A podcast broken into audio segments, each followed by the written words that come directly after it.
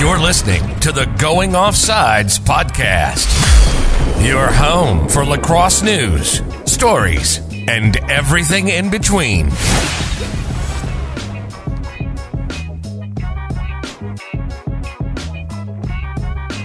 All right, ladies and gentlemen, welcome back to another episode of the Going Offsides podcast. This week, we're going to be talking some Utah lacrosse because that is a premier opening late in the season, and we're going to talk about the uh, PLL matchups this weekend because it is it is playoff time right after this. This is it.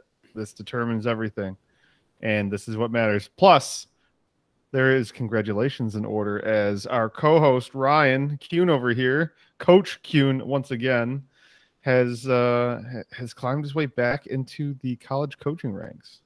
Willkommen, bienvenue, welcome.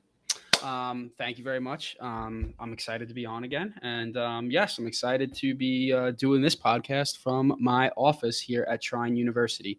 Um, you know, just excited to be back into it. Excited to be here. Um, I think this is a, a, great institution that has a lot of potential to, you know, maybe take that next step at the Division three level um, just excited to be back. Um, you know, and guess what? I don't have to move again this time. Um, mm-hmm. So happy wife, happy life, and um, the old coach gets to gets to do what he loves. So I'm I'm excited about it not as not as excited as I was to hear that during the uh, interview process I was referred to as the older candidate. So that was a little piece of humble pie, um, you know. Um, right. But then I do realize I do 36? I do realize that I, I, I have been coaching at the college level for over ten years. So um, you know I am I, I, am a little bit older. So um, you know, and the gray hair doesn't help. But well, yeah, I'm I appreciate happy for it, you and I'm happy for me because now I get a discount at one of the best golf courses in Indiana whenever I make the trip. So there you go.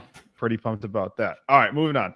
Utah. This one is kind of caught us off guard. Uh, well, everybody off guard, right? Like it's late for a D1 opening. It's late for a Power Five opening. I mean, I was reading a piece by Terry Foy, friend of the pod, and he said that he was with Holman like two weeks ago or, or a week ago, and and they accepted a verbal commit. Like Utah had a yep. verbal commitment for next year, and then like five days later, the, this news comes out. Yeah, so it's, it's, hard uh, to believe it was planned if if that's the case. And you know, I've I've heard rumors. Terry kind of pointed to some things, you know, very vaguely that there's some turmoil possibly within the athletic department as a whole on on what lacrosse is going to look like. But I mean, they're already all in. They, they have the facility. I mean, they, they have a new conference. I, I don't know if they wanted success faster, and I don't know what they're expecting. Or you know, pretty much every administrator that was gung ho about lacrosse has kind of moved on, yeah, retired from, from or, Utah. Or yeah, yeah, they've either retired or you know moved on to Iowa State. So it's it'll be interesting to see how this all plays out. But now they get to pick their guy, and uh, you know, let's speculate. Why not? You know, uh, anytime something like this comes out, um, you know, it, it, starts for, you know, the rumor mill starts up because one, it's late, two, it's a really good job, and three, you know, Brian Holman and his staff, you know, for lack of a better term, you know, they've always appeared all in when it came to, you know, the Utah lacrosse program, the Utah lacrosse brand. Um, and the landscape. Yeah, and the landscape. So, um, you know, it, it's obviously uh, a little strange, especially you know, all, you know, early August. You know, kids are going to be returning to school, so I think there's there's a lot of things there that you know you've alluded to, and I'm sure there is some validity. You know, when a new athletic uh, athletic director comes in, um, make no bones about it. You know, they have their sports that they really gravitate towards, um, and especially at those bigger schools or those administrators that don't have a lacrosse background, you know, they typically you know shy away from the sports that they don't know. So I have no doubt that that you know there was a conversation between you know coach holman and that athletic director about the vision and the future for the program. And he, i wouldn't be surprised at all. yeah they, yeah they, didn't and, and, and that could be it. And and you know for for a coach who and let's just call it like it is coach holman has a background at Hopkins, UNC. Um, those are two programs that take lacrosse very seriously. Um, and even as a volunteer assistant, you know, you, you, you know, while he was at UNC, you know, you're still seeing how that program is ran. He was there every day. Um, you know, and and the way things were when he first got to Utah, you know, they might not be that same way moving forward. And for somebody like that, you know, especially you know to to try and get some high level recruits where you can build the program into a national title contender. Um, if you're taking away some of those resources and you're taking away the ability to attract those students, you know, then you kind of just fall into that you know mediocre realm which is maybe what the new athletic director wants. Maybe he wants to push more resources back towards football basketball whatever. And you know you know who knows? Uh, it, it's just either way you know coach holman's gone um, you know and now they're looking for a coach. And it's it's just wild. There's no other way to put it. I, I, it's absolutely insane to me um, you know, for all intents and purposes, you know, that job, I think that I was reading somewhere that I think, you know, um, Coach Holman was making well into the six figures. And then his one, you know, uh, Coach Manny was, was making a solid salary for, you know, an assistant coach, you know, while that might not be as great as some of the other places in the country, you know, it's still, still pretty good. You know, he, yeah. he's making more than a, a division two or a division three head coach. Let's just put it that way. Yeah, I mean, listen, uh, I've been around D1 staffs where where the head coach was in the six figures, which is, you know, especially at a public institution, is to be expected. And you know, the first assistant was very close to six figures, and the second assistant was a step down from that, and he was making more of a D two head coaching salary. And then you had the volunteer who was still getting what a D three head coach might make in a given mm-hmm. year with travel teams and camps and everything like that. So, yeah, it's a great point about the resources. Maybe maybe they're they want to dial it back a little bit at Utah. Maybe the the donor support has shifted. Who knows? We we don't know. And uh, maybe the new AD or the new admin just doesn't care about lacrosse, which is you know wouldn't wouldn't shock me at any school in America, right? Because the majority of ADs still don't. You know, if you're looking at on the grand scale of things, half the schools in the country don't have lacrosse. So more than half of the ADs don't care. Well, listen, if if and I'll just shift it to a different school. If the alumni weren't who they were and who are who they are and the history wasn't there, you'd see Hopkins probably be in the same boat because you know uh, uh, they've definitely in years past have dialed things back for their program and it shows. Um, you know, I'm not saying they, they you know they've completely devalued the program. They haven't. You know, they still get a no, lot of great no, resources. Competitive but, Big Ten program, but you know, let's call it let's call it like it is. They're not competing on the same level that the other Big Ten schools are. No, if, and if they didn't have the success that they had for as long as they had it, they would have shifted to D 3 mm-hmm like the rest of the school. And you know, same thing. You you always wonder about um, Hobart, the same thing. Like, well, they tried to they tried to shift to D three for everything, and then the alumni went absolutely bonkers. And you know, I think that happened somewhere else too recently, right? Pretty much, yeah. and but much. but they haven't the alumni. Where is it? Hartford haven't stopped it from happening. Yeah, well, or is know. it? It's Hartford, right? Yeah, it's Hartford. Well, their entire uh, class decommitted, so um, there's a yeah, and there's a lot there's transferred. A, so there's a ton of dudes in the portal. So good luck with that, man. Yeah. So let let's speculate and have some fun about who the coaches could be. Now I've heard rumblings of, I mean, pretty widely known names here. So you know, just like when Michigan hired their coach, great, great point made by Terry you're looking at a lot of high level assistant coaches looking for their first shot probably mm-hmm. and mm-hmm. uh, guys that come from winning programs uh, or have a very long pedigree so uh, some of the names that were mentioned in his article and i've also heard uh, mentioned on twitter are ryan wellner who is at notre dame previously at navy you know just a staple for the last i mean I, I don't remember ever being involved in the game where he wasn't a well-known assistant coach so he's probably looking for that right opportunity for him to step in. And then you've got Sean Kirwan from Virginia, formerly of Brown, and before that, I mean, just basically has tough with, guy. Yeah, has been with Tiffany for a long time, and uh, and yeah, he's just kind of a genius, if you will. and uh, again, a guy that a lot of people think very highly of, and then a guy that we had talked about off pod last week, and we were like, I wish he was in the mix, but I don't think his family life would uh, allow it because we saw how hard it was for Bobby Benson this past year to make Maryland work just with his family living in Georgia. And uh, if his wife wasn't such a rock star and killing it in her career, like it'd probably be a no brainer for him to to pursue a D1 head coaching job, right?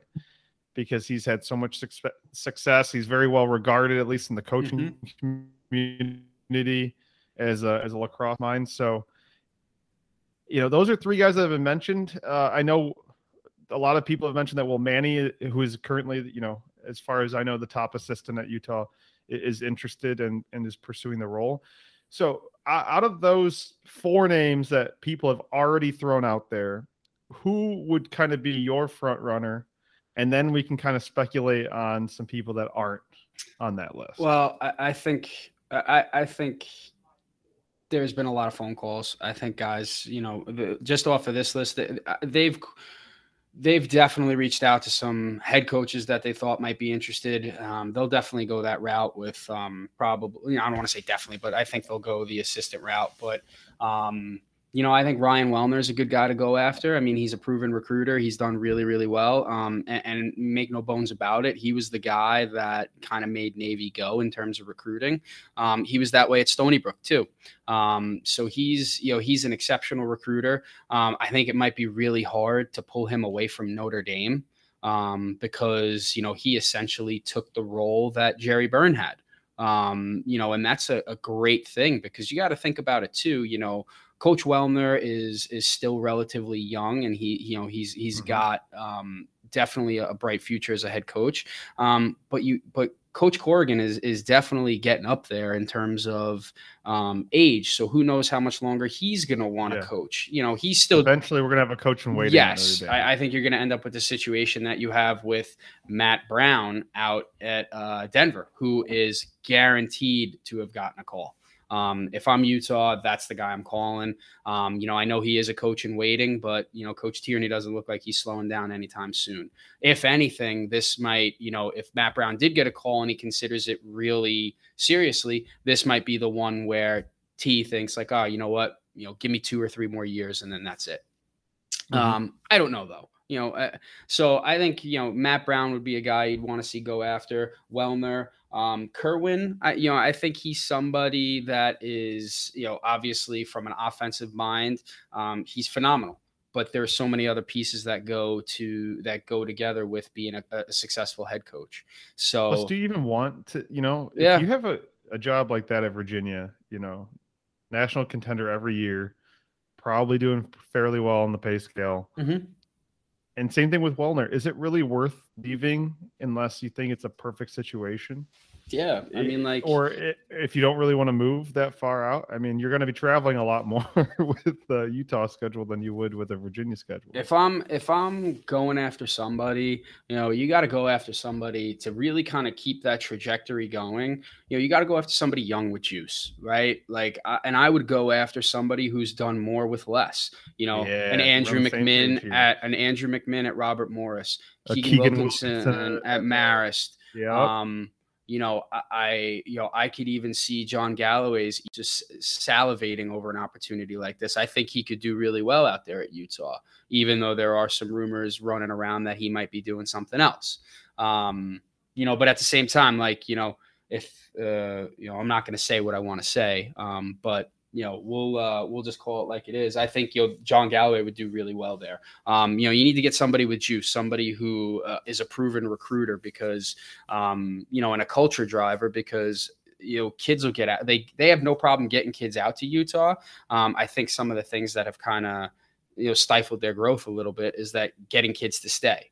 But I think that's part of a growing program as well because you get that first group of kids, then you're going to start recruiting better kids and then better kids after that. And the kids that were initially there that really aren't playing much, they tend to kind of maybe want to go somewhere else. So I think, you know, like a guy who's doing more with less, like I would, I would go after McMinn. I'd go after a Wilkinson. Um, you know, but then there's also, you know, some older assistants that might fit the bill too. So uh, I think it's a, it, they're going to cast a wide net, but you know, from what I've heard, um, you know, Will Manny's obviously in the mix. I, I, think he'll get a courtesy interview. I don't know if he's going to seriously be considered for it. Now, as I say that, he'll probably, you know, be the front runner here in in in, in a bit. But you know, it is what it is. I, I like the the take of giving a guy who's had success at, at essentially was in basketball terms a mid-major school, mm-hmm. and has kind of reached that ceiling of I can make the tournament, but you know, at, at some point, it's really really difficult without the resources to take. it Yeah, why not go? Listen, why not go after a guy like Merrick Thompson at Albany? Why not? He I probably mean- won't leave uh, Coach Marr, but that dude can recruit. That guy can coach an offense. Um, you know, I know he's been in the mix at some, uh, you know, some some pretty high profile jobs. So who knows?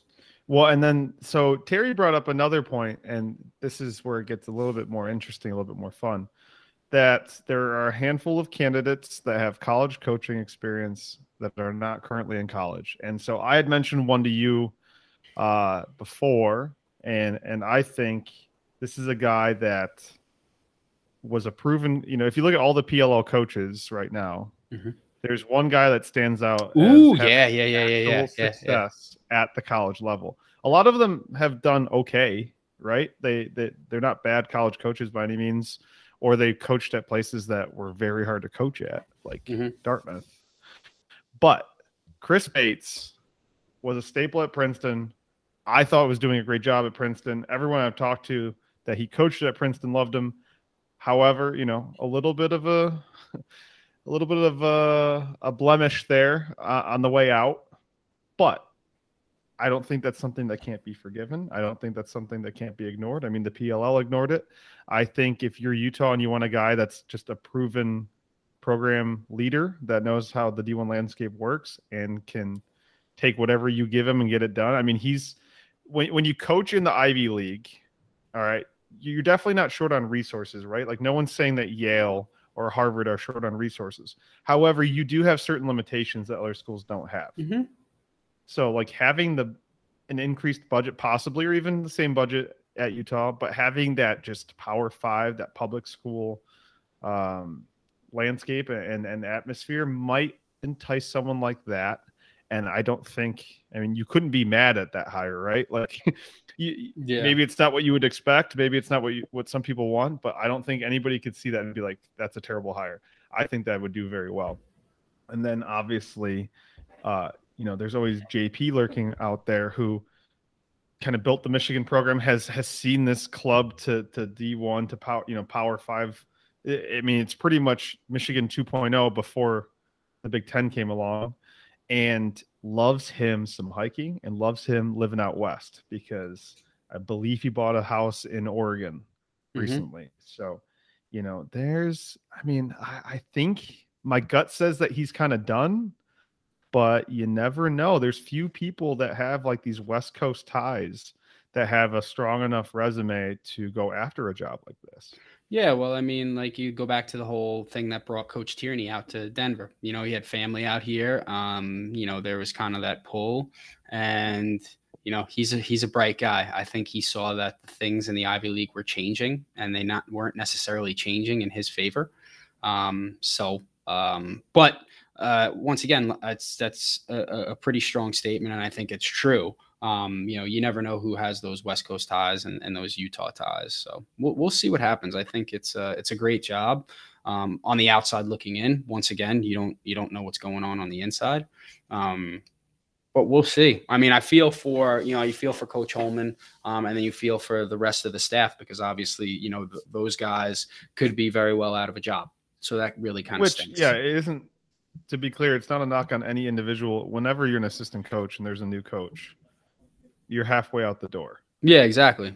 So, not to say that they couldn't all stay or should stay. It's just that you know, whenever you you get the as a head coach, you have the right to bring in your own staff if you so choose. So we'll we'll see mm-hmm. what shakes out with all that. Well, they're not going to get him out there, but here's my here if if I was if I was them and I was calling somebody, I'd call Jake Coon over at RIT and I'd be like, "Hey, you interested?" That guy, he he, he ain't leaving upstate. He ain't Here's- leaving upstate New York though. Here's you know, spe- putting on the the athletic administrator hat here and letting people know how this all works behind the scenes. There's not a chance in the world that anyone in the athletic department would understand the value of a guy that has coached at RIT and won, or even knows possibly what RIT is, which is the Yeah. sad thing because they're in their own like nose up to the world Power Five bubble. Yeah. And I- well, I and just- all the and and here's the thing too. All these other guys, they have agents reaching out to these athletic Mhm. administrators on their behalf. So yeah, I'm sure that there's some more names that we're missing, but you know, I think all of these guys would be great. I've also heard Leland Rogers thrown out there. I personally think that Nope. Nope. you got to go with somebody young. Nope. And Nope. uh, me- moving on to the PLL. All right, so we have our first ever six game weekend, which I'm excited for. You know, it can't come soon enough. The 6 p.m. start can't come soon enough because I can perfectly sandwich a a preseason football game in between these two games and and get a little bit of everything tonight. So, uh, first of all, this is the last week that matters before. I mean, it is the last week before playoffs, so it is the last week that matters. And we've got a couple marquee matchups, but I mean, realistically, the only game that has any significance on the playoffs is the Cannons Chrome Saturday and Saturday night, 7 p.m. Both teams are two and six. Both teams play only one game on the weekend, and they're both playing for the last spot in the tournament. So, who's your favorite and why? This is the stuff. This is what I live for. All right. Um, this is a great weekend. Um, I wrote about it in my uh, in my weekend preview. Go check it out on Lax All Stars. Not a big deal, but um, it's just going to be a great weekend of lacrosse. I the to finish it at Albany, which is slowly becoming kind of that mecca of college lacrosse in terms of fan engagement and um, you know uh, fans going to the game. It's going to be a great weekend. Um, you know, uh, and having a lot of those Albany guys go back to where they played, uh, it's going to be a really special weekend. Um, you know, in terms of that Saturday night game. Um, you know, I'm ride or die. I'm going to ride it till the wheels fall off. And I hope I'm not wrong, but there's, uh, you know, there's a 50 50 chance I'm going to be. I'm going to go Cannons. I just, you know, I have this feeling that, you know, Lyle under the lights in his home stadium, you know, I, I, I and, and, Make no mistake about it, the Cannons have been slowly but surely getting their act together and playing much better, and so have the Chrome. I think you know this will be the best game of the weekend, but there's there's storylines on both sides. You know, win or go home for the Cannons. You know, you know those those guys will, lo- could lose in End front of their an home fans. era for Joel White. And then end of an Galloway. era with Joel White and John Galloway potentially being their last game. What stinks is that you know both of these teams aren't going to be you know there's got to be one winner and one loser. Um, but I think you're going to see a level of play um, go up a whole nother level. Like yes, I picked the Cannons. I I I you know I love that team. I really you know I love Coach Quirk as a coach. Um, you know, and I think Lyle is obviously a generational talent, but you know, th- there's also something when you add that other element of it being, you know, those two guys last game, you know, they're the two captains of the team, you know, and you're talking about a Tim Soudan coach team. It's going to be a slugfest, man, and it's going to be great. This is this is going to be like a New York upstate style lacrosse where it's gonna guys are just going to be beating the heck out of each other. So I, I think that both teams have the same weakness, and that's that's defensively. Mhm. Like like overall, I, I I think the Chrome have the talent on offense. I think that the injuries really you know hindered them. I, I think that it's there. Obviously, it's hard to not give the edge to to the cannons on offense. Here's the thing, though. I- have a slight favoritism towards the Chrome here. I, I picked the Chrome, and the reason being, I think I picked the Chrome, but I'm picking them now for the sake of argument because the thing that has really killed the Cannons all year long is face-offs, Yeah. and the Chrome have not really been blown out too often. And No, they're always in the mix. Exactly, exactly. So I think if the Chrome can, if Farrell can win 55 to 60 percent, which I believe he Well- is the better face-off man in this thing. In this, I ag- matchup. I agree with you. However, and this is both of our problem with him, turning a clamp win into a face-off win. and Yeah, not listen- turning it into immediately into a turnover. Yeah, but, but you know, well, here's the thing, you know, and and and you said it, and then you kind of, you know, you kind of got to my point with it. You know, he's got to win 55 to 60 percent of his faceoffs to win to put them in a position to win the game, and I completely agree. He's got to win 55 to 60 percent of the faceoffs and get possession for the Chrome, because, like you said, he does a, a, a solid job. You know, he can win the clamp, he'll get the ball, but a lot of times that you know, once he gets the ball in his stick, that's where things can kind of go You crazy. hold And your breath. if you think that the Cannons aren't going to be game planning for that, you're crazy. Um, because you know then it just makes it a 50-50 ball again and then it essentially can end up being a three on two because you know, you know now you know he's getting stripped of the ball. He's going upfield. The ball might be going somewhere else, and you know you have your three other um, cannon players ready to jump on the ball. I, it's going to have to be um, you know if they can win the faceoff and keep possession. I think you know he has a distinct advantage. Uh, you know it, at winning the draw. Um, they just have to keep control of it. If they can control the ball off the draw and get solid offensive possessions, I think they're going to be in a position to probably win the game. I mean, listen, let let Joel White eat. Let yep. Eat. Let these wing guys like let's let's change. I, I don't know who's coaching the faceoff unit, but like let's change our angle into a quick clamp and let's get the ball out to the guys that can handle it really well. Because you know Connor Farrell has come a long way, but he's still you know he's not a ball handler yet. No, and you want to know what? Uh, this is a guy who played two sports in college at LIU Post, so he he missed out on fall ball, like you know, like where you know, and obviously he's played. This is now his third year in the pros, so and he's you know he's created a, a really great thing for himself, where you know he's this next generation of faceoff guy. Um, he's continually getting better. He hasn't even hit his peak yet or his prime as an athlete. Um, but most people also forget that you know he he missed you know he missed half of a year every year in college so like that other development you know it just you know it, that definitely you know if he had that he'd probably be in a uh, in a different position right now but he's obviously getting better every single week every single game every single season so um but you know you've definitely seen that progression over over time but you know that's definitely mm-hmm. a big mm-hmm. thing that if they can control that they're mm-hmm. going to be in a good position to walk away with a win yeah and listen Dylan Molloy now being with the team, having some chemistry, that's that's only going to help. You know, the Gutterding trade, I think, was interesting because you know, we haven't talked about that. When, when they traded Gutterding for Grill, it did fill a need that we, we both saw that the defense for the Chrome was so hit or miss. But I think I saw that Bernhardt's back. You mm-hmm. add Grill, Okay, you lose Gutterding, but you added Molloy. So think that they're better off. I mean, I, I, don't think Gutterding for Grill is a straight up, you know, fair trade, obviously. It's not an equal trade.